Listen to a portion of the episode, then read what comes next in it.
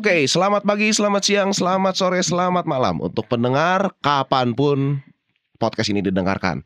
Ya, dan jingle ini dipersembahkan oleh Jingle barusan dipersembahkan oleh Double Helix Music Production dari teman kita juga, Dela dan Bona. Thank you udah bikin jinglenya. Jadi rame podcastnya. Oke, keren banget. Ya, eh, kembali lagi saya bersama Arif. Saya Nia. Ya, kami berdua ini adalah pasutri muda dan jadi host juga di podcast ini. Mm-mm. Tapi khusus episode satu ini sebenarnya kami tidak mengundang tamu ya, Iya, ngobrol sendiri aja, Ngobrol asik sendiri. sendiri. karena emang ya narasumbernya kita kita juga sih, Iya, ya betul. kita lagi. Oke, ini sebenarnya sih mau cerita tentang sesuatu yang paling dikhawatirkan dalam situasi pandemi adalah namanya kondisi keuangan. iya. Cuman kayaknya bosan ya kalau kita balik-balik dihubungkan dengan topik pandemi-pandemi gitu. Secara global, kalau nggak ada pandemi dalam kehidupan sehari-hari juga, yang namanya keuangan ini sesuatu hal yang sangat penting. Ya. Iya. Ada sih orang yang bilang kadang-kadang, wah, em, jangan segala-gala uang, segala-gala uang. Ya betul, kita memang tidak money oriented. Tapi Tapi kan gimana ya? Kayak uang tuh kan bensin ya nggak sih? Kayak ibarat hidupnya tuh mobil itu tuh waktu uang ya gitu. uang itu bensinnya gitu loh biar kita bisa jalan beroperasi sehari-hari kan mm-mm. Bener gak sih? Iya, jadi kalau kalau nggak ada kalau nggak ada uang ya uang tidak bisa mengajar kebahagiaan sih. Tapi kalau nggak ada uang sulit untuk bahagia gitu. iya betul Ya jujur aku ya omong kosong lah kalau suami istri keluarga ini bisa hidup bahagia tanpa uang. Hmm. Itu hal yang kayaknya nggak mungkin gitu kan. Ya sebenarnya mau sharing pengalaman dalam situasi pandemi ini sebenarnya kalau dilihat situasi keuangan keluarga kita juga mungkin nggak terlalu nggak terlalu bagus sebenarnya. ya agak-agak gimana ya Di- tapi sebenarnya dibilang jelek juga enggak sih Nah, ada cerita. Jadi mungkin kalau saya sendiri kan ada sedikit perubahan dalam bidang pekerjaan saya sih, perubahan sistem lah. ya. kerjaan kamu apa kemarin Oh ya, Udah cerita? kerjaan saya tuh saya agen properti, menangani kantor, megang tim juga gitu kan. Kalau sistem sebelumnya ini saya terima salary, situasi kira-kira satu dua bulan ini berubah skemanya menjadi saya tidak terima salary lagi, tapi saya jadi terima eh, overriding, terima bonus ya persentase Hmm. bonus gitu. Ya sebenarnya ini satu potensi peluang bagus yang saya pikir ini bisa memperbesar penghasilan saya. Tapi berarti masuk dalam situasi tidak ada kepastian. Tidak ada kepastian penghasilan lagi loh, nggak jelas. Hmm. Hari ini terima, bulan depan dua bulan lagi masih terima nggak? Iya. Ya. Apalagi ditambah saya juga bukan yang kerjaannya tetap ya. Jadi eh, ininya tuh lebih kayak freelancer saya Hmm, di bagian desain dan foto itu kan. Jadi gimana ya kayak mungkin kalau dipikir-pikir gila juga ya kayak nggak ada kepastian gitu dari eh, apa bulan ke bulannya. Tapi Nah, ini sih sesuatu yang sebenarnya yang menyelamatkan sehingga kami tetap bahagia. Hmm, kami tetap bahagia. oh bahagia Kenapa? ya. Tetap bahagia, tetap tenang, tetap damai gitu kan. Karena ada uang yang yang bisa kami akses. Karena itu yang disebut namanya uang P3K itu ya. Nah, dalam financial planning nih, kalau misalnya gitu P3K tuh gimana sih maksudnya? P3K tuh kita harus punya dana cadangan yang bisa diakses kapan pun yang jumlahnya itu 3 sampai 6 kali kebutuhan bulanan kita. Bukan gaji ya? Bukan gaji, kebutuhan bulanan. Nah, jadi semakin besar kebutuhan bulanan kita, semakin besar juga P3K harus disiapin, ya. Teorinya ada yang mengatakan kalau suami istri sama-sama kerja cukup tiga bulan kebutuhan. Tapi kalau salah satu pihak aja yang memberikan penghasilan itu harus enam bulan. Tapi teori ini sepertinya berlaku cuma sampai bulan Maret kemarin. Nah, begitu pandemi beda ya? begitu pandemi karena gitu. Situasi pandemi ini kita masuk ke dalam situasi ketidakpastian. Orang tuh kalau dulu berpikir gini, mungkin kalau keluar kerjaan, ya tiga bulan bisa deh dapat kerjaan lagi, Iya, makanya dana betul. cukup tiga bulan. Enam bulan oke deh. Sekarang pandemi kapan beres ya? Ahli ekonomi sebenarnya nggak bisa memperkirakan karena pandemi ini sesuatu yang di luar yang bisa dihitung. Hmm. Virusnya kan nggak di- nggak bisa kita ajak ngobrol ya. Virusnya Kayak bisa kapan ngobrol. kapan you udahan? Nggak bisa negosiasi, kita hanya bisa prediksi. Sehingga pandemi bisa terjadi ya dulu ya awal awal bulan April Maret orang bilang wah ini bisa sampai setahun dua tahun gitu maka ada sebenarnya ada penyesuaian konsep mengenai P3K itu akhirnya kita harus nyiapin uang tuh minimal 6 kali pengeluaran bulanan bahkan sampai 12 kali Hmm. gitu. Nah, berarti ini kan kita bicara namanya bukan hanya mengumpulkan uang, tapi bagaimana cara kita memakai uang itu. Gimana sih cara ngumpulinnya tuh kalau misalnya gitu? Dulu juga kita nggak kepikir sih ya sebenarnya. Nggak kepikir, eh nih lu boleh cerita dulu deh. Gue dulu gimana sih cara gue menyikapi keuangan ya waktu kita baru merit. Pas sebenarnya yang paling ditakutin tuh dari si Arif ini da- dari kamu ya maksudnya. Mm-mm.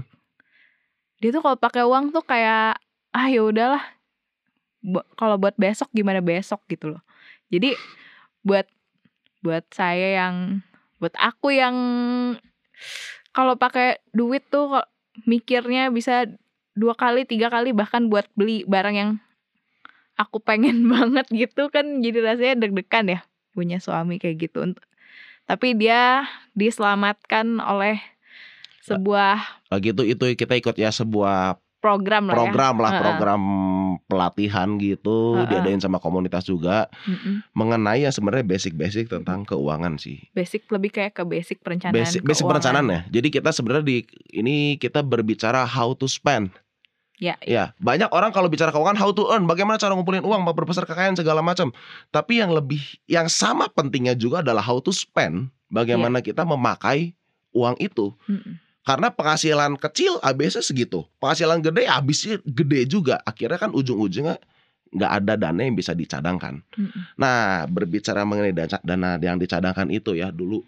Dulu kita kan sempat ngeliat tuh buku dari Lonely Planet ya. Go to oh Italy. iya iya iya Oh. itu.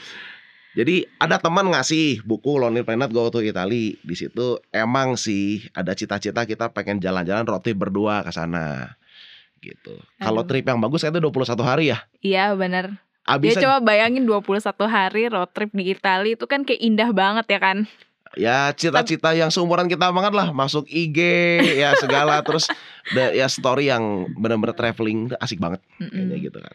Cuman kan eh road trip di Itali kan pasti keluar duitnya nggak sedikit lah ya. Itu puluhan loh sampai ratus gitu kan. iya. Nah, dengan paradigma gua yang dulu, gua dulu berpikir ya udah gimana caranya gua ngumpulin duit segitu Buat jalan-jalan. buat jalan-jalan. Oke. Nah, setelah tapi nggak kekumpul-kumpul. Asli nggak kekumpul-kumpul mau gimana caranya juga. Kayaknya waktu itu aku feelingnya kayaknya mungkin oh kayaknya mungkin bisa 5-10 tahun lagi deh kayaknya bisa pergi. Nah, sampai ketika gua udah disadarkan ya eh, di- Tercerahkan. tercerahkan dari bahwa oh harus punya dana cadangan dan di situ gua punya niat bahwa oke kalau gua dapat duit lupakan yang trip ke sana dulu gua mau punya dana cadangan dan entah kenapa dalam waktu dua bulan uang itu ada Iya. Mungkin kalau niat kita baik juga Tuhan memudahkan jalannya kita ya. Iya. Maksudnya ya dibandingin apa hedon hedon ke Italia kan sebenarnya lebih penting ya ada tujuannya apa dulu gitu kan. Kamu tuh dikasih uang karena gini uang itu bisa jadi jahat bisa bisa jadi baik juga bisa bawa kebaikan bisa bawa keburukan juga kalau tergantung tujuan kita makainya. Mm-mm, gitu. Setuju. kalau emang dari kita sendiri belum siap yang gua percaya sih kalau dari guanya sendiri belum siap untuk terima uang besar it- kalau itu malah akan jadi membawa ke sebuah keburukan ya mungkin uang itu nggak akan datang. Iya. jadi harus jelas dulu tujuannya apa. Istilah kita tuh ber berikhtiar ya apa? Ya itulah Berusaha, berusaha. berusaha maksudnya punya punya niat oh tujuannya mau ke sana. Ya kalau emang tujuannya itu baik sih ya kita percaya itu akhirnya ada ya. Ya dari sharing pengalaman ini sebuah hal yang sebenarnya saya pikir eh, sulit. Terus terang nggak nggak gampang. Ngumpulin P3 itu nggak gampang gitu. Banyak godaannya. Go- godaan banyak cuman ya lagi itu kita dalam waktu ya entah bagaimana ya dua tiga bulan tiba-tiba kekumpul ada bonus yang cair segala macam dan uang itu benar-benar kita keep itu tahun berapa kira-kira 2018 akhir ya 2000 Oh iya 2018 Kira-kira, ya Ah, benar ya. pertengahan akhir 2018 dulu kita nggak pernah kita hanya percaya oke kalau disuruh harus ada P3K ya kita simpan tuh P3K Mm-mm. simpan Dan kita nggak pernah tahu loh bahwa P3K itulah yang dulu kita simpan. Itu yang nolong kita hari ini. Iya bener. Kan kita juga nggak nyangka ya ada apa sih bisa bisa ada kejadian yang kayak gini di tahun ini.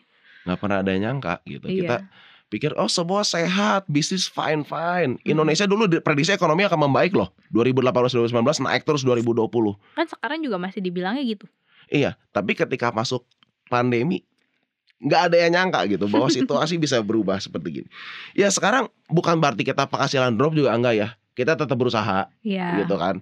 Cuman dalam kondisi Hmm. goncang, kalau kita dalam kita ngeliat rekening ini, aduh nggak bisa hidup sampai bulan depan nih, itu stresnya kebayang luar biasa. Kayaknya kalau itu juga ngaruh ke ker- cara Ngaruh ke kerjaan. kerjaan kita ya. Jadi nggak bisa fresh mikirnya, Iya. ngaruh ke keluarga juga, pasti komunikasi juga jadi buruk. Saya jadi emosi, pasti marah-marah terus ya kan. Tapi dengan ada P3K ini yang sekarang bisa sedikit banyak minimal ada buffernya. Jadi kita bisa lebih tenang berpikir sih. ya nggak unlimited juga sih sebenarnya. Dan limited ada limited juga makanya tetap kita harus berusaha, Berusaha. gitu. Omong-omong kalau pengen tahu cara nah how to earn bagaimana nanti kita ada Webinar hari eh nggak tahu nih kalau misalnya ini tayang webinarnya udah ada apa belum? Ya. Tapi mungkin nanti bisa ditonton ulang sih. Kayaknya nanti ada di link YouTube-nya. Mungkin nanti kalau misalnya ada link YouTube-nya kita mention di nanti di bisa cek di Instagram @gereja kecil. Oke, jadi yang YouTube-nya nanti akan berbicara oleh David dan Jenitan ya. Mm-mm. Davidan dan Jenitan akan berbicara bagaimana mereka bisa menemukan penghasilan dikala bisnis yang mereka jalani selama ini tuh benar-benar harus stop ketika pandemi sih. Mm-mm, gitu sih. Jadi tapi kalau misalnya kayak gitu ya, eh kalau misalnya belum punya P3K di masa-masa kayak gini gimana? Selain harus ya emang tetap harus usaha sih, tapi gimana kira-kira caranya? P3K itu kan rumusnya gini. Kita bilang enam kali lah ya, enam kali dari biaya hidup. Jadi sebenarnya semakin besar biaya hidup kita, semakin besar P3K dipersiapkan. Hmm, Nah, jadi sebelum kita sebenarnya berbicara P3K, kita harus bicara dulu sebenarnya biaya hidup atau cost of living. hmm, Nah, cost of living ini sebenarnya isinya tuh ada dua macam, mm-mm. kebutuhan dan keinginan. Nah, bagaimana kita bisa tahu biaya hidup kita keluar dari mana? Harus dari mencatat. Aduh, ngapain sih uang beli makan 20 ribu aja gua catat? Kalau gua sih percaya ya, ini bagi pemahaman gua, pemahaman kita lah ya, Iya. yang kita diajarin di sana bahwa uang yang kita terima tuh sebenarnya tuh titipan. Iya. Ya, bukan punya kita itu Tuhan nitipkan ke kita untuk kita kelola dengan sebaik-baiknya gitu. Mm-mm.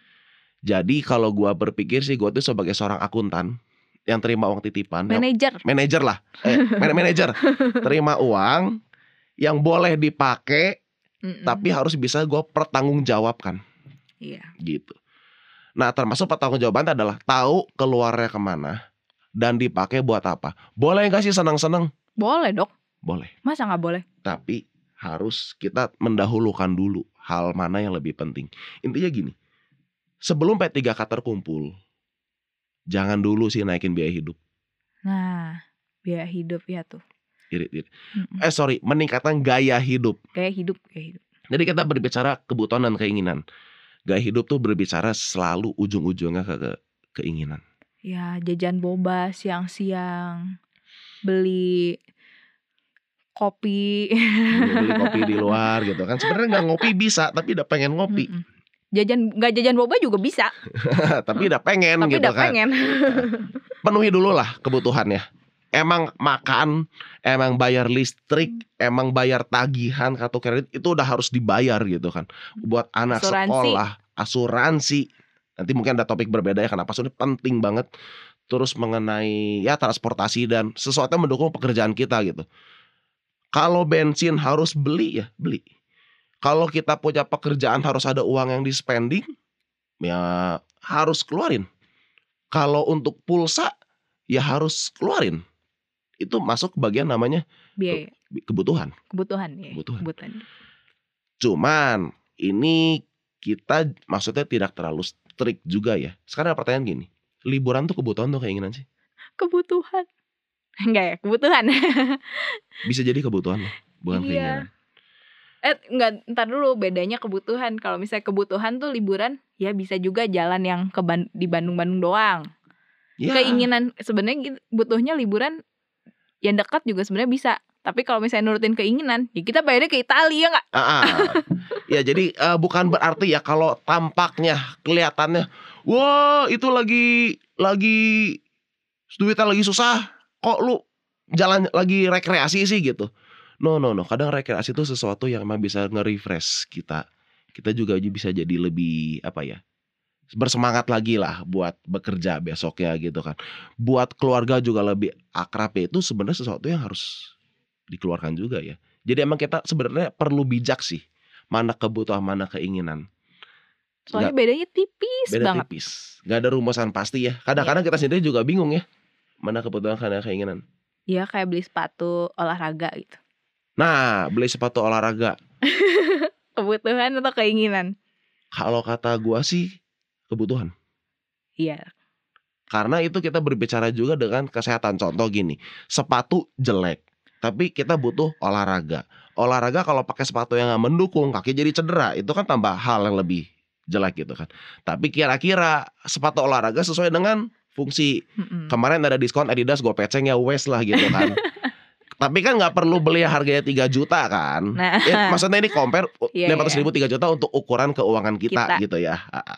Untuk ukuran keuangan kita. Maksudnya nggak perlu beli yang mahal sekali gitu. Kita tahu mana yang emang kita butuhnya di situ, perlu di situ, oke. Terus baju harus cukup bagus buat mendukung pekerjaan. Ya, oke, bagus bukan harus bermerek dan mahal ya. Tapi yang layak. Hmm. Buat mendukung ke pekerjaan kita juga penampilan segala itu penting. Emang lo beli make up tujuannya buat apa? supaya aku happy. Tapi kalau kalau kerja nggak pakai make up, Karena sekarang kerjanya di rumah sih sebenarnya nggak masalah ya. Tapi kan kalau kalau keluar ya kita harus look presentable gitu loh. Maksudnya gimana sih? Jadi kelihatannya pantas lah gitu. Keluar. kayak tadi lu bilang supaya happy. Berarti happy masuk kebutuhan keinginan. Hmm, Ya, Ya. butuh loh. Orang butuh happy loh. iya. Lu kalau nggak happy hidup nggak berkualitas buat apa sih? Gitu Iya, kan. Tapi kita batasi batasan happy kita teh apa? Bener-bener happy atau di mau di happy happyin doang gitu. Ya intinya mah hidup harus seimbang sih. Iya. Gitu. Terlalu strict, terlalu pelit, nggak mau spending juga itu nggak baik. Gitu. Nah setelah kita bisa bedain eh, kebutuhan dan keinginan, baru kita tahu berikutnya sebelum nambahin cicilan, sebelum memenuhi hal-hal yang tidak urgent, P3K ini harus jadi sesuatu yang urgent dulu. Fokuskan dulu. Itu ya dari Ya. pengalaman kita sih ya. Begitu sih. Jadi setelah P3K kumpul baru deh nanti boleh beli apa beli apa lagi yang lain-lain lah. Mm-mm. Tapi prioritaskan P3K dulu. Ya tapi sebenarnya pandemi ini udah jadi apa ya? Kayak jadi tempat belajar lah ya. Setelah gitu mungkin kita bisa evaluasi lagi kayak dari menjadi sebuah waktu untuk kita evaluasi dari kehidupan Ini. kehidupan kita juga sih. Sebenarnya kita spendnya tuh kebanyakan buat yang emang kebutuhan atau emang keinginan itu Hmm. kan sebenarnya kerasa banget nih di pas pandemi di ini. pandemi ini ya. Mm-mm. Tapi gue juga dulu sempat cenderung menjadi orang yang sangat pelit. Jadi jadi Wah, pelit pelit banget, amit-amit. pelit banget sampai maksudnya proses ini juga kita juga masih belajar gitu. Mm-mm. Gue juga disadarkan sama teman gue. Gue tuh pelit karena gini. Ah ya di rumah ngapain sih ngisi-ngisi furnace segitu aja Furnace mah mahal Mending P3K kumpulin dulu aja Terus gue mau invest Kita lupa cita-cita ya Iya. Mau invest Supaya nanti duitnya bisa uh, Menghasilkan uang lagi Iya, gitu iya. kan Cuman Financial freedom. Financial freedom, cita-citanya gitu lah big dreamnya. Tapi ya itu kan sebuah hal yang dikumpulkan terus banyak hmm. sehingga kayaknya kita sengaja ngirit gitu kan sampai itu kekumpulan untuk jangka waktu yang terus terang lama gitu kan. Ya kita dinasehatin sama teman kita lagi itu ya. Iya. Ya dia bilang ya rumah itu ini ya ini yang persis yang dia bilang gitu. Rumah itu adalah sumber energi. Nah, Energi buat kita refresh. Pulang ke rumah tuh harus jadi seger, harus refresh. Ya tolonglah rumah lu itu ditata supaya lu nyampe ke rumah itu menjadi memberikan sebuah refresh energi buat lu walaupun itu perlu biaya. begitu. Oh, Oke. Ya udah terus apalagi ya kita ini mungkin Hmm. udah udah gitu ininya. Iyalah intinya sih kita cuma mau lebih. bilang perlu sekali kita punya P3K Heeh. dan P3K itu kan terkait eh, dari 6 sampai 12 kali biaya hidup. Mm-mm. Biaya hidup ini sangat tergantung dari kebutuhan kita bisa bijak membedakan mana kebutuhan, mana keinginan. Mm-mm. Dan tolong P3K ini menjadi sebuah prioritas. Iya. Ya. Ah, sebisa mungkin penuhi itu dulu sebelum kita meningkatkan gaya hidup Mm. gitu. Tapi dalam perjalanan mencapai tujuan finansial yang namanya bijak ini tuh penting banget. Jangan terlalu pelit juga. Terlalu apa ya maksudnya sampai ngirit pisan sampai kita juga akhirnya tidak jadi happy. Mm-mm. Kalau nggak happy susah ngumpulin duit dan keluarga jadi susah bahagia. Itulah kira-kira ya. Jadi intinya Seimbang. seimbang ya. Bijak dan balance. seimbang Bijak sih. dan seimbang gitu ya. Demikian sharing pengalaman hari ini. Mudah-mudahan ada hal-hal baik yang bisa diambil. Kalau misalnya masih mau ada sharing pengalaman pribadi juga boleh. Boleh ke Instagram kita di @gerejakecil. Gitu. Ya udah, sekian dulu. Oke. Sampai berjumpa lagi. Sampai berjumpa di episode berikutnya. See you.